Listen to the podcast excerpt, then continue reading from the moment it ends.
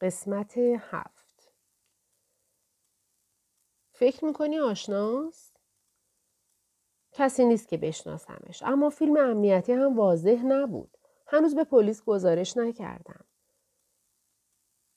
چرا نکردی؟ ابروهایش را جمع می کند. هر کسی هست به نظرم کم سن و ساله. شاید تو سنین نوجوانی. نگرانم مبادا تو موقعیتی مشابه موقعیتی باشه که خودم اون موقع ها داشتم. درماندگی. کمی از تنش چشمانش کاسته می شود. و اگر لیلی نباشه نجاتش بده چی؟ یکی دو ثانیه طول می کشد تا حرفی را که زده است حزم کنم. و وقتی این اتفاق می افتد لبخند نمی زنم. بغز گلویم را قورت می دهم و امیدوارم نتواند متوجه واکنش درونیم به آن بشود. اولین بار نیست اظهار می کند که آن موقع من نجاتش دادم. اما هر بار این حرف را می‌زند می‌خواهم با او مخالفت کنم. من او را نجات ندادم. تنها کاری که انجام دادم این بود که عاشقش شدم. حالا می توانم بفهمم چرا عاشقش شدم. کدام مالکی بیش از آن که به خسارتی که به رستورانش وارد شده به شرایط فردی فکر می کند که به کار و کسبش ضرر وارد کرده است. آهسته می گویم اطلس ملاحظه کار. می گوید چی گفتی؟ نمی‌خواستم این را بلند بگویم. دستم را روی گرمایی که روی گردنم حرکت می کند سر می دهم. هیچی. سینهاش را صاف می کند و به جلو خم می شود. لبخند محوی می زند و می گوید در مورد یادداشت‌های روزانت نمی‌دونستم تو خبر داری می‌تونم از پنجره توی اتاقت رو ببینم یا نه. چون بعد از اون شب دیگه بیشتر وقتها اون چراغ رو روشن میذاشتی. میخندم و خوشحالم که روحیش بهتر می‌شود. تو تلویزیون نداشتی. می‌خواستم یه چیزی باشه تماشا کنی. ناله می‌کند. لیلی تو باید بذاری بقیهش رو بخونم. نه. تو امروز منو کردی توی کمد. اینکه بذاری خاطراتت رو بخونم می‌تونه راه خوبی برای عذرخواهی باشه. فکر می‌کردم دلخور نشدی. شاید دلخوری با تأخیره. آهسته سرش را بالا و پایین می‌برد. آره حالا کم کم حسش می‌کنم. واقعا دلخورم. میخندم. اما همان موقع صدای گریه امی توی راه رو میپیچد. آه می‌کشم. زیرا نمی‌خواهم تلفن را قطع کنم اما از طرفی مادری نیستم که بتوانم بگذارم گریه کند. امی بیدار شده. من باید برم. اما تو یه قرار به هم بدهکاری. می‌گوید وقتش رو مشخص کن. من یک شنبه ها تعطیلم. برای همین شنبه شب خوبه.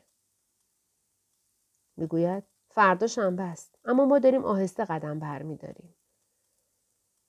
به نظرم اگر از اولین روزی که همدیگر رو دیدیم حساب کنیم نسبتا آهسته است. از زمان آشنایی با تو تا اولین قرار سالها فاصله است. ساعت شش؟ لبخند می‌زنم. شش عالیه. به محض آنکه این را می‌گویم چشمانش را دو ثانیه میبندد. صبر کن. من فردا نمی‌تونم. آه. قراره تو رستوران میزبانی مراسم باشیم باید خودم هم باشم یک شنبه یک شنبه می پیش منه ترجیح میدم به این زودی پیش تو نیارمش می‌گوید می‌فهمم یک شنبه دیگه اینطوری وقت دارم با کسی هماهنگ کنم که نگهش داره نیشش باز می شود. پس واقعا قراره. می ایستد و شروع به راه رفتن در اتاق خوابش می کند. تو یک شنبه ها تعطیلی درسته؟ می‌تونم این یک شنبه بهت تلفن کنم؟ وقتی میگی تلفن منظور تماس تصویریه؟ این بار می‌خوام آماده باشم. می‌گوید هر چقدر هم سعی کنی نمی‌تونی آماده نباشی. و بله با FaceTime تماس می‌گیرم. چرا وقتی می‌تونم نگاهت کنم وقتم و تلفنی تلف کنم؟ این ویژگی شیرین زبانی اطلس را دوست دارم. برای آنکه جلوی لبخند زدنم را بگیرم ناچار می شوم دو ثانیه لب پایینم را گاز بگیرم. شب بخیر اطلس. شب بخیر لیلی. حتی وقتی هنگام خداحافظی چنین تماس چشمی عمیقی برقرار می کند دلم پر می کشد. تماس را قطع می کنم و صورتم را توی بالش فشار می دهم. طوری جیغ می کشم که گویی دوباره شانزده ساله شدم. فصل نهم اطلس تئو می‌گوید به عکسش رو ببینم روی پله های پشتی نشسته است و مرا تماشا می کند که شیشه خورده ها و چندین کیسه آشغال را که مربوط به سومین خرابی است که دیشب در رستوران به بار آوردن جمع می کنم. امروز صبح برد تلفن کرد و خبر داد دوباره به رستوران بیب خسارت زدند. او و او برای تمیزکاری به اینجا آمدند. گرچه گفته بودم نیازی نیست بیایند. از اینکه نیروهایم در تنها روز تعطیل هفته به هر علت بیایند سر کار متنفرم. به تو می‌گویم عکسشو ندارم. پس زشته؟ جعبه شیشه خورده را توی سطل زباله بزرگ می اندازم. خوشگله و خیلی از من سره. با قیافه خشک و بیروح می‌گوید زشت هم باشه از تو سره. تو فضای مجازی صفحه داره؟ داره اما صفحش خصوصیه. هیچ جا از دوستانش نیستی؟ فیسبوک؟ اینستاگرام؟ اصلا اسنپ چت داری؟ تو چه می‌دونی اسنپ چت چیه؟ تو که حتی گوشی هم نداری. می‌گوید منم راه های خودم رو دارم. پدرش با یک کیسه زباله میآید بیرون رستوران. آن را باز می کند و ما شروع می کنیم به ریختن زباله هایی که این طرف و آن طرف پخش شده است. تئو همچنان روی پله ها نشسته است. می‌گوید منم می‌خواستم کمک کنم اما تازه دوش گرفتم. دوباره مرا خطاب قرار می دهد. آره و هنوز تمیزم. تو توی فضای مجازی هستی؟ نه وقتش رو ندارم. پس از کجا می‌دونی صفحش خصوصیه؟ گاهی اوقات تلاش کرده ام او را در فضای مجازی ببینم و با وجود اینکه اصلا نمی‌خواهم اعتراف کنم اما گمان نمی کنم روی این سیاره کسی باشد که دست کم یکی دو بار نام افرادی را که به گذشتهش تعلق دارند جستجو نکرده باشد. قبلا اسمش رو جستجو کرده بودم. باید پروفایل داشته باشی و دنبالش کنی تا بتونی پستاشو ببینی. می‌گوید خب یه پروفایل بساز و دنبالش کن. به نظر من بعضی وقتا تو کارها رو از اونی که هست سختتر می‌کنی. موضوع پیچیده است. همسر سابقمون از من خوشش نمیاد و اگه ببینه ما تو فضای مجازی با هم دوست هستیم ممکنه براش دردسر درست کنه. تئو می‌گوید چرا از تو خوشش نمیاد؟ همانطور که سرم را توی ساختمان می‌کنم می‌گویم با هم دعوامون شده. همینجا تو رستوران. کمی ابروهایش را بالا می‌برد. واقعا؟ دعوای راستکی؟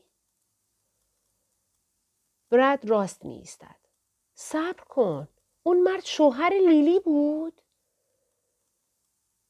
می‌گویم فکر می‌کردم شماها می‌دونین. ما هیچ کدوم نمی‌دونستیم کیه یا برای چی باهاش دعوا می‌کنی. اما تنها وقتی بود که دیدیم کسی رو از رستوران میندازی بیرون.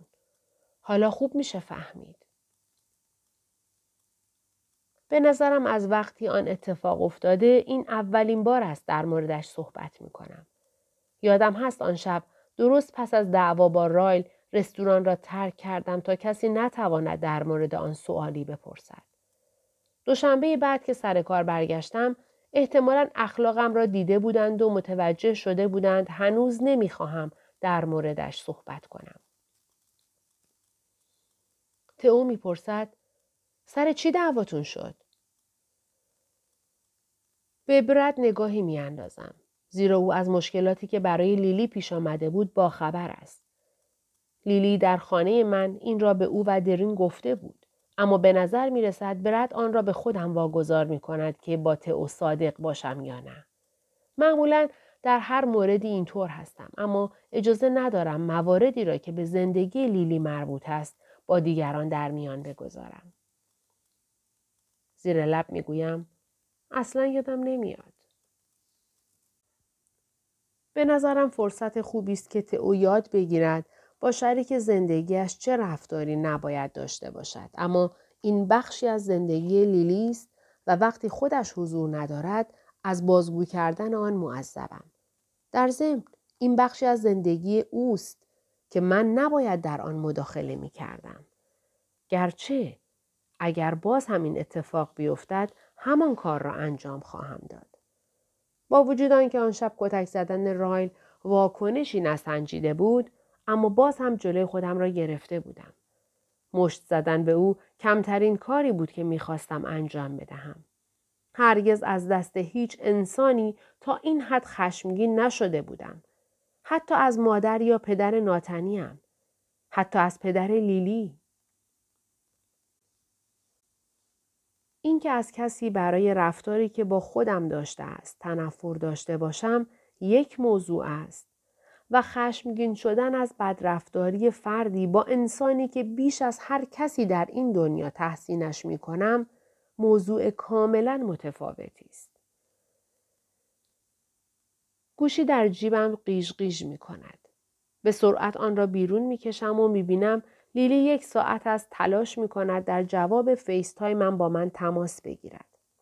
پشت فرمان بود و گفت وقتی به خانه رسید به من تلفن می کند. از جمعه تا به حال چندین بار به هم پیام داده ایم. اما باز هم برای گفتگوی رو در رو بیقرار شدم. گل از گل تئو می شکفت. خودشه؟ با سر تایید می کنم و روی پله ها از کنارش می گذرم. اما او بلند می شود و پشت سرم وارد رستوران می شود. رو به او می کنم و می گویم واقعا می‌خوای بیای؟ می‌خوام ببینم چه شکلیه. باید تلفن را پیش از آن که قطع شود جواب بدهم. برای همین انگشتم را روی صفحه گوشی سر می دهم و در همان حال تلاش می کنم تئو را بیرون کنم و در را ببندم. برات از صفحه عکس می گیرم. برو به پدرت کمک کن. تماس تصویری برقرار می شود اما تئو هنوز تلاش می کند به زور وارد شود. به لیلی لبخند می‌زنم و می‌گویم سلام. لیلی می‌گوید سلام. تئو دستش را از پشت در میآورد تو که گوشیم را قاب بزند. آهسته می‌گوید بذار ببینم. لیلی یه لحظه صبر کن. گوشی را به سینهام میچسبانم تا نتواند چیزی ببیند. سپس در پشتی را تا حدی که بتوانم کف دستم را به چهره تئو فشار بدهم باز می کنم و او را به طرف اولین پله هدایت می کنم. برد بچه تو بگیر. برد می گوید تئو بیا اینجا کمک کن اینا رو جمع کنم. شانه های تئو پایین می افتد اما سرانجام تسلیم می شود و به طرف پدرش بر می گردد. زیر لب می گوید آخه من تمیزم. در را میبندم. گوشی را از سینهام دور می‌کنم. لیلی میخندد. چی شده بود؟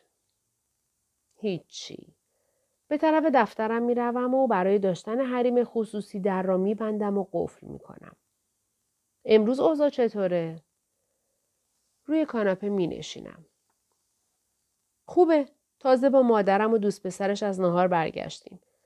رفتیم یه ساندویچ فروشی توی بردن. با مزه بود. مادرت چطوره؟ اصلا راجع به مادر و پدرت حرفی نزدیم به جز اینکه پدرت فوت کرده. می‌گوید اون حالش خیلی خوبه. با مردی به اسم راب ارتباط داره. اون خوشحالش می‌کنه. گرچه دیدن این که در کنار یه مرد بهش خوش میگذره یکم عجیبه. اما من ازش خوشم میاد. مادرت الان تو بستون زندگی می‌کنه؟ آره بعد از فوت پدرم اومد اینجا که به من نزدیکتر باشه. خوبه خوشحالم کسی از خانوادت اینجا هست. تو چی؟ هنوز دایی توی بستون زندگی می‌کنه؟ داییم؟ آه خودم این را به او گفته بودم. پشت گردنم را میفشارم و بدنم میلرزد. داییم به یاد نمی آورم آن موقع دقیقا چه دروغی به او گفته بودم. از آن زمان خیلی گذشته است. لیلی داییم وقتی من نه سالم بود فوت کرد. ابروهایش به خاطر حس سردرگمی جمع می شود. نه تو 18 سالگی رفتی پیش داییت. برای همین گذاشتی رفتی.